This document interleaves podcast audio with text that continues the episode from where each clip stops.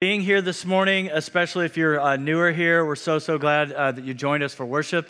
Uh, and as we get started, before we dive into Mark chapter 9 uh, today, I would like us to stop and pray for um, one of the dear ladies in our church. Her name is Dee Kiedeke. She's here in first service. She and her uh, extended family, like they take up a couple rows of folks. Dee had um, hip surgery recently and um, had a successful hip surgery, but afterwards she lost use of most of her right side. And initially they thought that was due to the hip surgery, and maybe there was some nerve damage or something. But then they discovered through an MRI that she has a large tumor in her brain. It's probably non cancerous, but they are doing emergency surgery this morning, and she literally just found out about this this week. Uh, and she's in surgery literally right now, and will probably be till about noon to one o'clock. So, as we preach this morning and as we hear God's word, would you, in a spirit of what Paul would say, pray without ceasing for her? Let's just continue to pray. We're going to pray right now, but just continue to pray for her. Um, we're, it's a serious, this is a serious matter, and we love this lady so much. Let's pray. Father, we thank you for Dee, and we thank you for her faith in you, her joy, her optimism, and just what a great mother she is and grandmother and uh, just a dear, dear friend to so many. We pray for her and her extended family. And right now, Father, even in this very instance, we, we pray uh, for the entire team that is working on her. And we pray that you, uh, the great physician, would guide their hands and give them great wisdom and help them to apply the wisdom and knowledge that they know from the entire team that is with her now. And Father, we plead with you for her life and also the use of her body. Would you bless her and enable her to continue to minister to so many and have a vital life? We plead with you, Father, and we look forward to hearing uh, how you've answered our prayers. We ask this in the name of Christ, our Lord. Amen.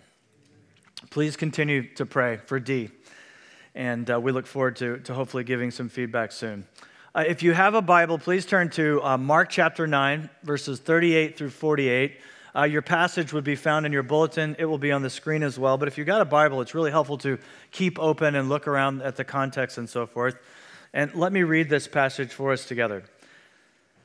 Starting in verse 38 John said to him, Teacher, we saw someone casting out demons in your name, and we tried to stop him because he was not following us.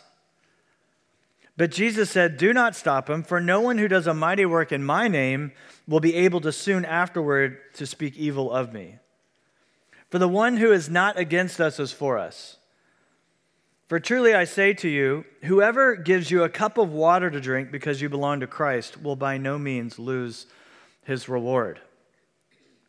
Whoever causes one of these little ones who believes in me to sin, it would be better for him if a great millstone were hung around his neck and he were thrown into the sea. If your hand causes you to sin, cut it off. It's better for you to enter life crippled than with two hands to go to hell. and if your foot causes you to sin, cut it off. It is better for you to enter life lame than with two feet to be thrown into hell. And if your eye causes you to sin, tear it out. It is better for you to enter the kingdom of God with one eye than with two eyes to be thrown into hell, where their worm does not die and the fire is not quenched. This is the word of the Lord. So, after the disciples have been arguing about who is the greatest among them, I mean, we, we discussed this a couple weeks ago. And then afterwards, Jesus beautifully shows them that what true greatness is, is not about uh, power in the way that the world thinks of power and greatness, but instead shows them and teaches them that true greatness is found in being a servant. And the greatest shall be first, last among you, and, and servant of all, and so forth. But right after that, even after this teaching, John, the disciple, brings up this point and says, Hey, we saw somebody uh, trying to cast out demons in your name, and we tried to stop him because he wasn't with us. Now, I find that interesting that he doesn't say, uh, he wasn't with you. He wasn't following you, Jesus, but instead, uh, instead they say us. So it seems like maybe they still don't get it. And it's almost like John is saying, you know, I get that, yeah, we shouldn't argue among ourselves about who is the greatest among us, but we are better than them, right? Those non deputized demon caster outers, like, you know, we're better than them. They don't have the t shirt, they don't follow you, they're not walking with you like we are. We are indeed better than them, right? And Jesus takes this point to say, look, the one who is not against us is for us. The one who is blessing me now will not do evil to me like these other religious leaders who, at this very moment, are beginning to plot Jesus' death. And so there's this segue between this story about John asking this question about uh, the man undeputized and casting out demons. And then meanwhile, Jesus quickly goes into this very, very intense and graphic part and teaching about sin. And how do they connect? And it would seem the connection is look, don't bother about people who are doing good in my name. Blessed is that person who gives cold water in the name of Christ. They will have an eternal reward. But woe to people, on the other hand, who would cause any of these little ones to stumble into sin. And I believe most likely he's referring to these religious leaders. But as you heard this passage read just now, this is a dire warning, is it not? And one of the reasons we choose to mainly preach through books of the Bible at New Valley, at times we'll take a break and do a topical series, but one of the reasons we mainly preach the Bible is so that we're not tempted to skip hard subjects and matters like this, as it would be very tempting to. What a hard text to discuss this morning. Jesus gives four very graphic examples and says that it would better it'd be better to have these things happen to you uh, than to cause someone else to sin or to give yourself over to a life of sin completely. Whoever causes one of these little ones who believe in me to sin, Jesus says it would be better for him if a great millstone were hung around his neck and he were thrown into the sea little ones. That means children. And I'm assuming maybe he's still in Capernaum in the house, like he was in the context just earlier. And that child is still in his arms, and he's talking about this little one in my arms. It would be better, better for that person to be thrown into the sea. But I think also he's not just talking about this particular young man in his arms or any child, but spiritual children. The word cause to sin in this passage is a Greek word, scandalizo, and it literally means to lay an obstacle that causes someone to stumble. Scandalizo. What, what, that's the Greek word. What English word is equivalent? Scandal. A scandal shakes the faith of others and causes others to stumble greatly and could lead them into sin. And my guess is the older you are and the more churches you've been around, you've been around scandal. You certainly read about it in the news. And so, what great responsibility pastors have, and even mature Christians, people who follow God for, for a time and represent his name, what responsibility we have to not lay a stumbling block in front of others. And it, it literally talk, you know, this idea of a scandal like lays an entrapment. It's almost like somebody laying in wait and sticking a foot out and causing someone to fall over or to stumble. And he says, Be careful. It would be better for you to have a millstone wrapped around your neck and then thrown into the sea. That would be better. And you say to yourself, Really? That would be better? And Jesus says, Yes. I want to show you a picture of the kind of thing because we hear these, these phrases, right? And, we, and they kind of come up, but we don't really understand them completely in our culture. But a millstone, what is a millstone? This is a picture of what's called a donkey millstone, literally, because it was so large it would require a mule to push this thing. He does not look very happy, does he? And he's, he's having to come around in a circle and using this to crush the grain. And look at how large and heavy that is. Jesus says it would be better to have that placed around you and for you to be tossed into the sea than you, for you to lay a stumbling block and to cause one of these little ones who believe in me to sin. And the main point that I want us to see this morning, we, we really only have one point that we're going to drive home in different ways, but it's this. This passage shows us how serious sin is, but how wonderful God's kingdom is, and how horrible hell is. How serious sin is, how wonderful God's kingdom is, and how horrible hell is. And in this story, sin is the thing, obviously, that would keep us from entering eternal life. And Jesus says, take radical steps to avoid that. the ultimate sin, of course, that would keep us, the, the only thing that would keep us ultimately from, from entering the kingdom of God is a lack of faith in the one that God sent. It is not believing in Christ. And according to Jesus, life is so good and hell is so bad that it would be better to take sin so seriously that if it was actually your hand that was the cause of your sin, it would be better to cut it off. And if it were actually your foot that was causing you to sin and keeping you from entering the kingdom of God, it'd be better to cut it off.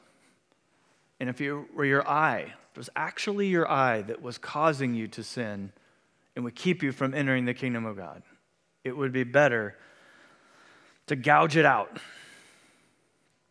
And if you've ever been in a Bible study that's discussed this, or if you've ever been in a sermon that's been preached on this, or ever, ever, ever about this passage at all, you know immediately where I'm about to go, which is what?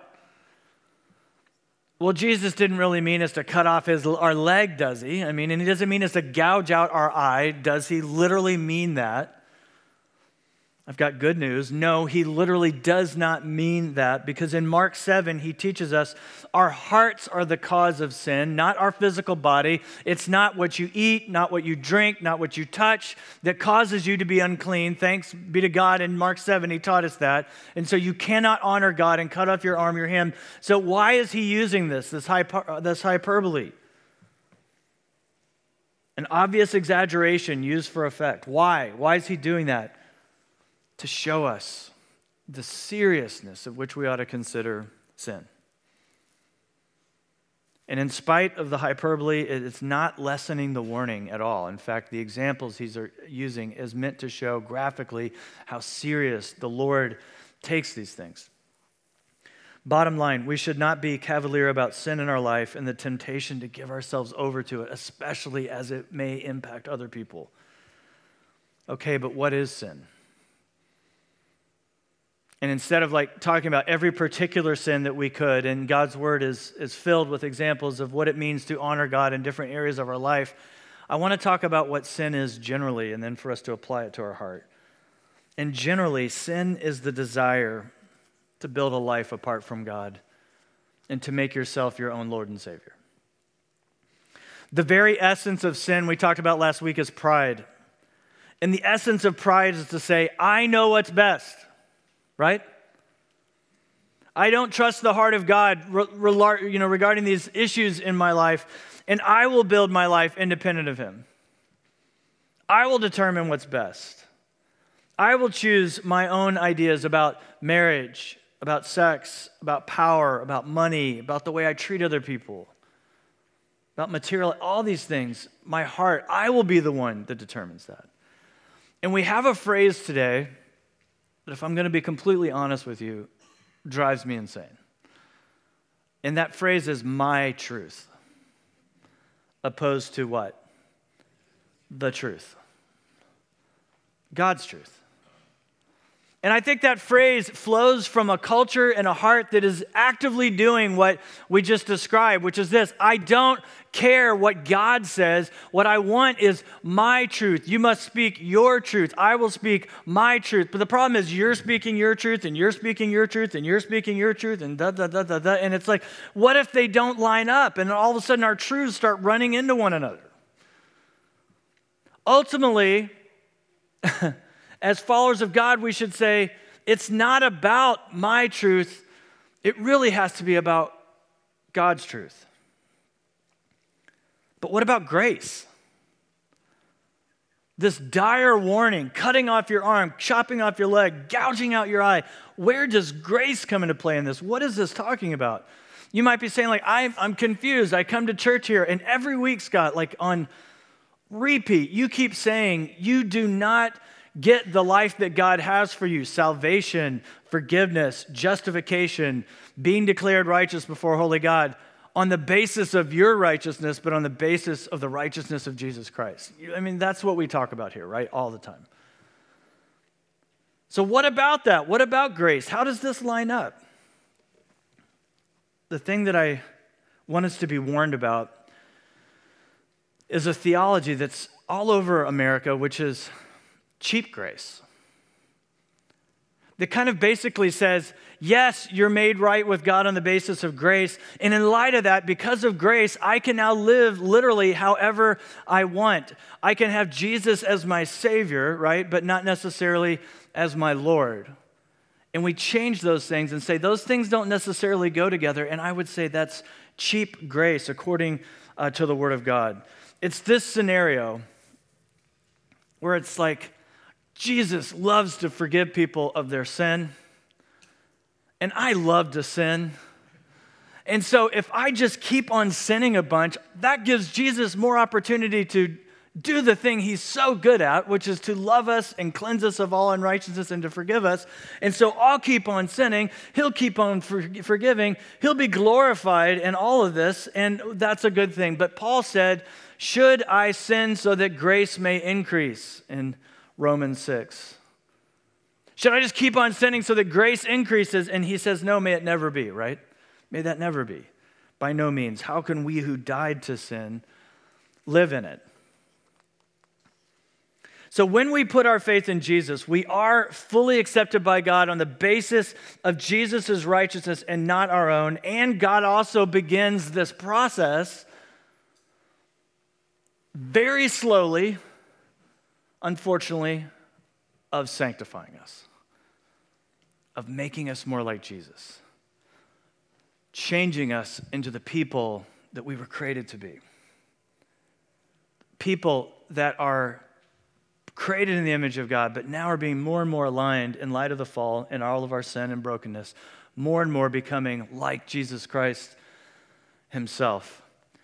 And this is not to say that we don't constantly struggle with sin because we do. And it's not to say that we don't constantly battle with sin because we do or that we don't even give in to sin because we do, but it is to say this in light of the goodness of God and His grace and His mercy and kindness, in these warnings from Jesus, we enter the battle and we must continue to enter that battle with our brokenness, our fallenness, and our sin. So the grace of God is never an excuse to deal with the things that keep us from the life that God has. The other night, I was watching the candidates debate. Maybe you were too. I was really working on our bathroom, trying to get this remodel that we've been working on finished. So I have the TV on in the background, and I keep hearing this commercial on repeat, and it's for the Freedom from Religion Foundation. Not freedom for religion, freedom from religion. And the spokesman was Ron Reagan.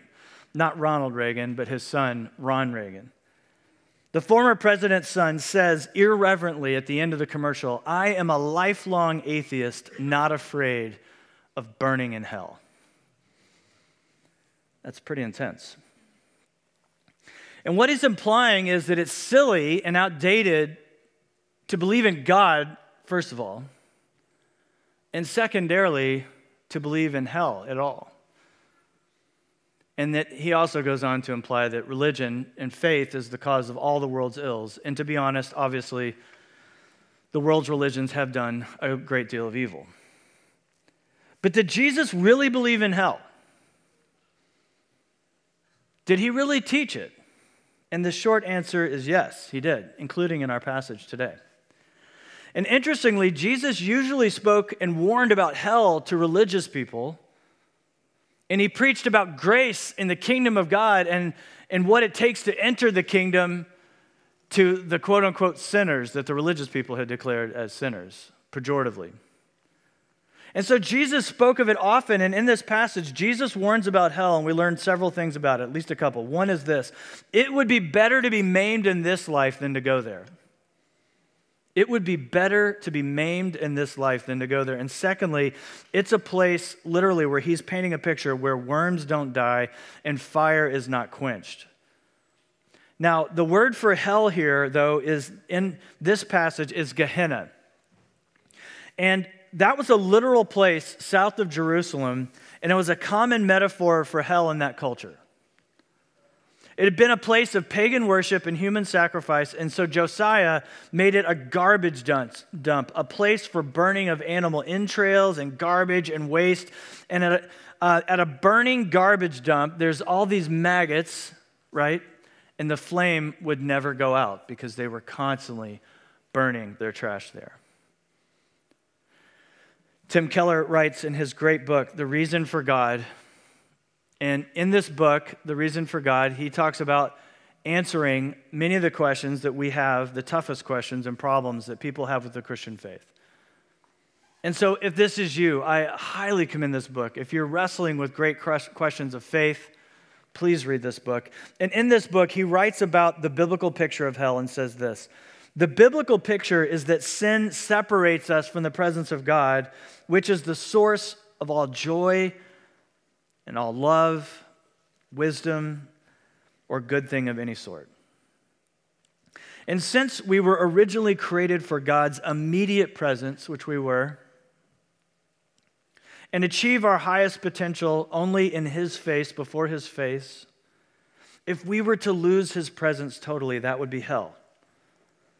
The loss of our capability of giving or receiving love or joy. Now ask the question what if when we die, we don't end, but spiritually, our life extends into eternity? Hell, then, is the trajectory of a soul living a self absorbed, self centered life, going on and on forever. They continue to go to pieces, forever blaming everyone but themselves. And Tim Keller, like many of us, was extremely influenced by C.S. Lewis who wrote a great book called The Great Divorce. And in that book, he says this there are only two kinds of people in the end, ultimately. There are only two kinds of people those who say to God, Thy will be done, or to whom God says, Thy will be done. All that are in hell choose it, he writes. Without that self choice, there could be no hell. No soul that seriously and constantly desires joy will ever miss it, and those who seek shall find, those who knock the door will be opened. Lewis says there's a trajectory that the whole world is on. You're either becoming a creature fit for heaven, a place where you will kneel before the Father and say, Thy will be done. I, I want to enter your kingdom where only your will is done.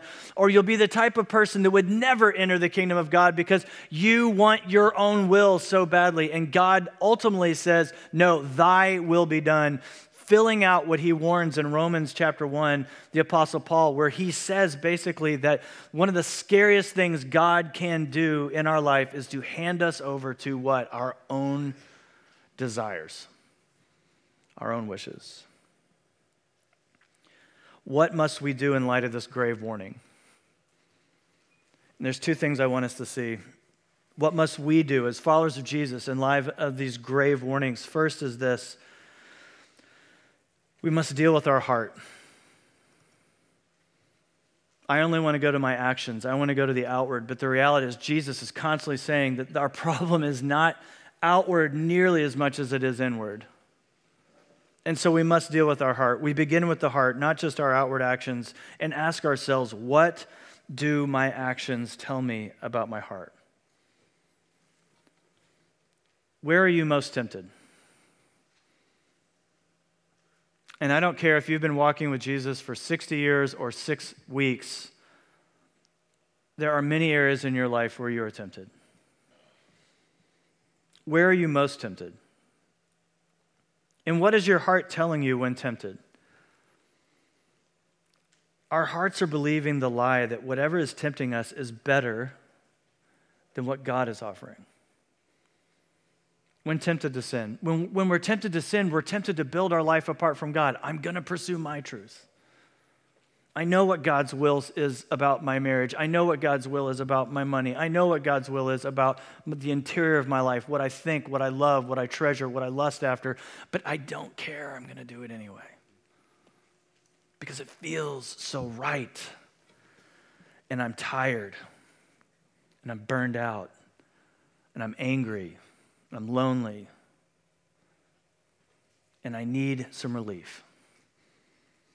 And the gospel comes along and says, I am the medication. I, I will fill you. I will heal you. I will complete you. But we say, now, thank you, Jesus. I'm going to seek, in counseling terms, self medication. But that self medication is really, it's sin. I'll build my life apart from God. I will find everlasting satisfaction in these other things other than the way Jesus defines it. I'm going to fill myself up. Paul tells us to put sin to death. Don't live in it any longer. How can you live in it any longer? He says. And then he says later, right there in Romans 7, why do I do the thing I hate so much? Older Christians called this mortification of sin, putting it to death.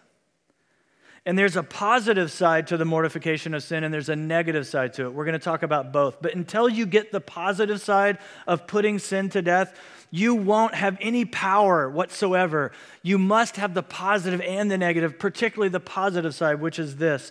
We must first begin to see how beautiful and glorious and good and loving our Heavenly Father is and the kingdom that he offers us, where there will be no more tears, no more mourning, no more brain surgeries, no more loss, no more divorce, no more broken relationships.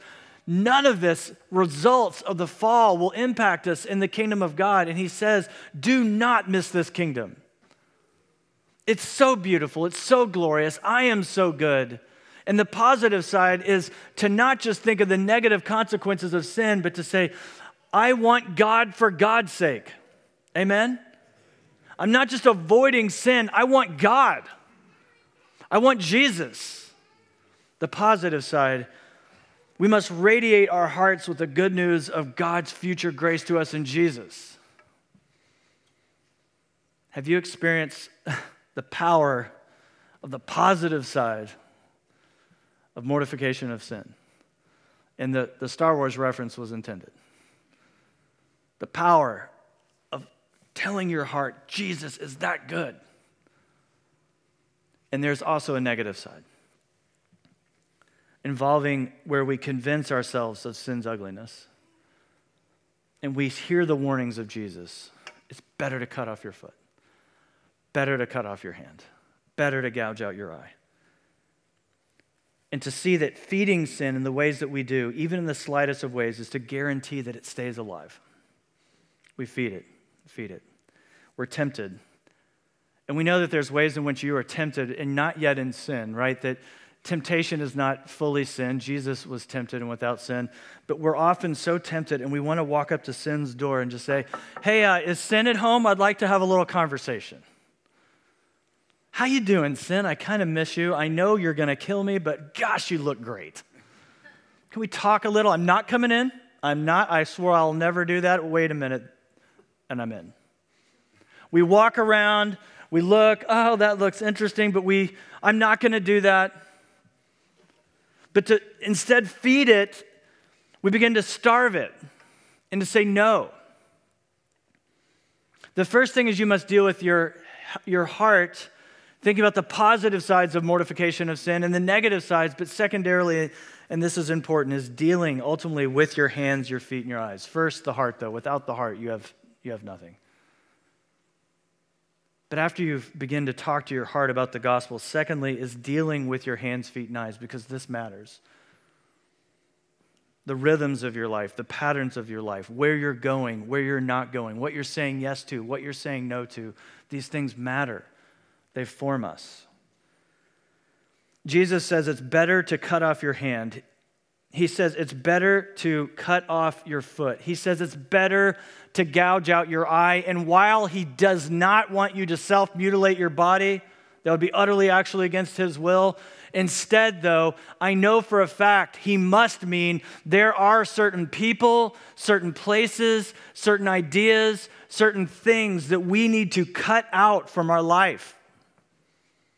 Ruthlessly, Jesus would say. There are things, matters that we keep in our life and with us, and we know they are dragging us away from the life God has for us. There are relationships, some of you have, that are literally dragging you out of God's will. And, and Jesus would say, cut it off. It is better to cut that off right here, right now, than to go to hell or to lead someone else into it. There, there are things in your life, and I want you to ask God right now, even to show you. And my, my guess is you don't even have to at this moment, that there are things coming up in your heart and your mind going, that's one of the things that I need to deal with. But will you? There are things that you need to cut out. These are formative things. What we say yes to is first and foremost the most important thing, but right after it is what you say no to. Jesus does not want you to mutilate your body, but I think he does want us to cut out some things. And if your computer is the cause of it, Jesus would say it's better to throw it in the trash, to turn it off, to get some accountability, to bring it into the light, to at least talk to someone. Amen? And, and talk, like, have other brothers or sisters. I need to have a conversation with you. I am sorely tempted by a relationship at work. This person I'm beginning to have an emotional affair with. Bring it into the light. Get accountability. Better to cut off these things than to enter hell, Jesus says. And the good news is, friends, in this church, there are people here today, there are people I've seen in this church who come in with such a broken story, an addiction, or different issues in their life where you think, I've seen this story before, I've read this book before, I've watched this movie, and it does not end well. But I've seen people moved by God's grace, moved by God's Spirit, begin to take radical decisions in their life and begin to say yes to the good things that God is offering and no to other things and saying, I'm going to cut these out. And I've seen God do amazing things in restoring marriages, healing people, freeing people from addictions. The gospel is that good. And the kingdom is that good. And sin is that bad and the ultimate results of these things. What place or situation do you need to flee from? What person do you need to cut from your life? What, what do you need to fast from? Maybe not for a lifetime, but for now. Jesus certainly would mean that we do these things. When I was a pastor in Cincinnati, uh, me and my family. My wife and I moved there, pregnant with our oldest, and by the time we left, we had all three boys. and there was another family in our church that lived right down the street from us. We were in the kind of starter home neighborhood. They were in the they were older than us. They were in the established neighborhood down the street. They would have us over for dinner all the time. We would hang out. We would fellowship at church. They had four kids. Uh, two of them were in my youth ministry throughout the entire time I was there. And their oldest son was a young man named Ryan. And Ryan was this just vibrant, kid in the youth group and vibrant, and we would hang out and I would meet with him one on one. And he just had this energy and vibrancy, and he was super active. And he would say things like, When I graduate from high school, I mean, the second I graduate and turn 18, I am going to go parachute out of an airplane. I'm going to do it immediately. And I would think to myself, Yeah, but are you really? You know, when you find, but he did. Like the day he, you know, turned 18, boom, he jumps out of an airplane. I'm never doing that. He would say all kinds of stuff. He once said to me, like, when I graduate, someday when I'm an adult, I'm going to walk across the United States. I am literally going to walk from, you know, shore to, to shore. And so when the day he graduated from college, or roughly right around that time, he walked, he started a walk across America from the shore at Georgia, where they lived, uh, they'd moved to, and he was going to walk to California. he made it all the way to Tennessee. Now, you say, well, he didn't do it, but you know what? You haven't walked across Georgia, so wow. Judgment. And he did this. He walked across Georgia and then he injured himself by the time he got to Tennessee. I don't know anyone else who's even attempted that. this is a guy who literally in his adult life is so committed to like activity and being active he became not only a gymnast but an acrobat i mean literally an acrobat like flying trapeze. This is what he does. However, on Christmas of 2018, uh, he is a motorcycle rider, of course. Uh, on Christmas Day, his family has moved to uh, Arizona. He has as well. Their whole family lives here now.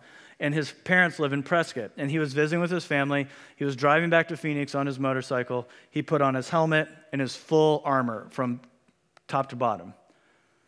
But the, the driver, who was uh, under the influence of drugs and alcohol, hit him at a very high speed, and he was thrown over 40 feet in the air. And when he landed, um, he was in very, very bad shape. The next day, Becky and I go visit him in the hospital, and the prognosis for his life is pretty good. The prognosis for his, his leg is not good. But the doctors are doing everything they can to try to save his leg, and he kept telling them, cut it off. No, we're going to try to save the leg. Maybe we can restore it. No, it's dying. I want you to cut it off. He kept pleading with his parents, tell them to take the leg. And eventually they did. But he was adamant. I can feel it. This will never be restored. This, this leg is dead. It's dead to me. I want it gone. Why? Because this young man who was so active would rather have lost that leg and pursue being active, like uh, in other ways, working around it, than live with the constant pain of dragging around a dead leg. He wanted to be vital. He wanted to live his life. And he is now doing acrobat stuff again and flying on the flying trapeze and doing gym, gymnastics. And he is incredibly vital and active. But it took him saying, Take off the leg. Not his choice, not what he have wanted in life. He'd much rather have two legs. But in light of this, I'd rather go on being vital with one leg. Take it. What is that thing in your life that you know the Lord is calling you? Like, in order for me to be free, in order for me to actually pursue life, the life that God has for me, what, what do I need to remove? When we fall into temptation, we're believing the lie that whatever is tempting us is better than the life God has for us. And friends, we all do this. The pastors in your church are tempted by this. The elders in your church are tempted by this. The deacons, the leaders, the servant team leaders, they're all, we're all tempted by this. Because it's the original lie. It goes back to Genesis 3, the, the original lie. You can be like God. You get to decide what's right. And all of our temptations are pointing us to love in all the wrong places, to intimacy in all the wrong places, and acceptance in all the wrong places. But you'll never know a greater love than this.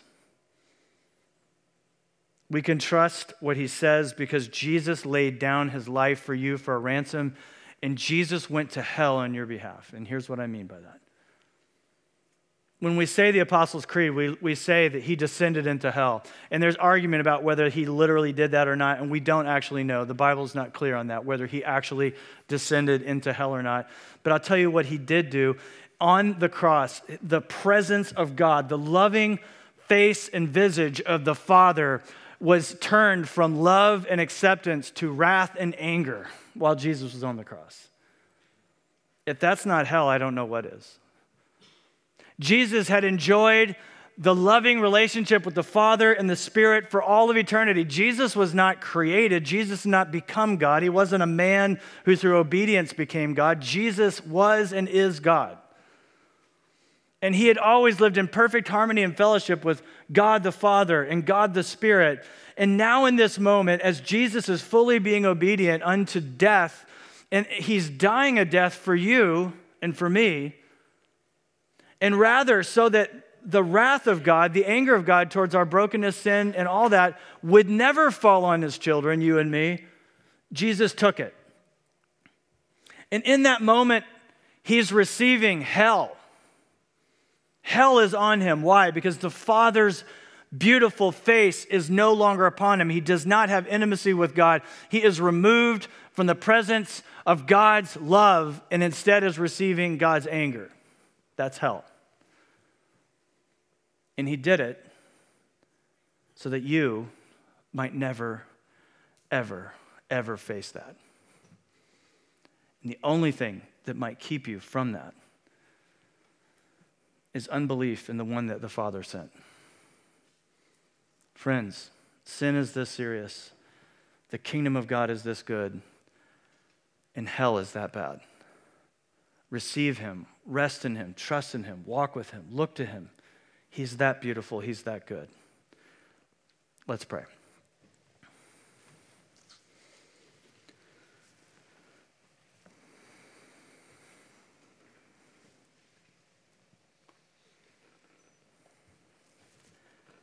Father, we are prone to wander, as the hymn says. we can feel it. We're prone to leave you, the God that we love. And we would ask that you would take our hearts, and our minds, and our bodies and seal it. Seal it for your courts above. Let us be so enraptured by the goodness of who you are and your coming kingdom that we might say no to sin. That we would quit believing the lie, the ancient lie, the one that we've been believing throughout our whole life, that goodness and rightness is found outside of you. From the youngest among us to the oldest, Lord, help us to orient our lives and our hearts around you and your will, because that is where life is. We ask this in Jesus' good name. Amen.